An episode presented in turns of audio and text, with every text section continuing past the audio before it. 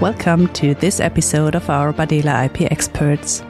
Today, our IP expert and patent attorney Mathieu de Roy discusses which language to choose for a European patent application at the EPO. Welcome to today's quick tip about which language to choose when drafting and filing a European patent application. The official languages at the EPO are English, French, and German. However, it is possible to file a European patent application in any language, for example, Italian or Swedish, and then to file a translation in one of the official languages.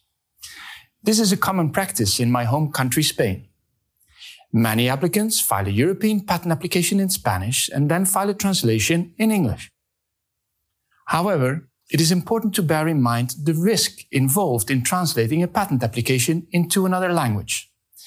This is very difficult, as it is actually very hard for a translation to be 100% accurate and to convey exactly the same meaning as the original text. Often, there are slight differences between the original application in Spanish and the translation in English.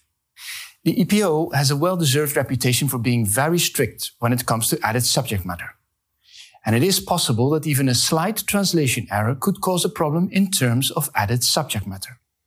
A priority claim could actually even be deemed invalid by the EPO where the priority document is drafted in one language and the European application is drafted in another.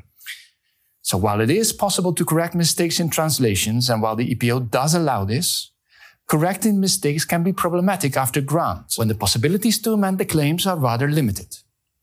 So while it can be very convenient to file European patent applications in a non-official language, applicants should proceed carefully and consider the whole patent lifecycle when making such a decision.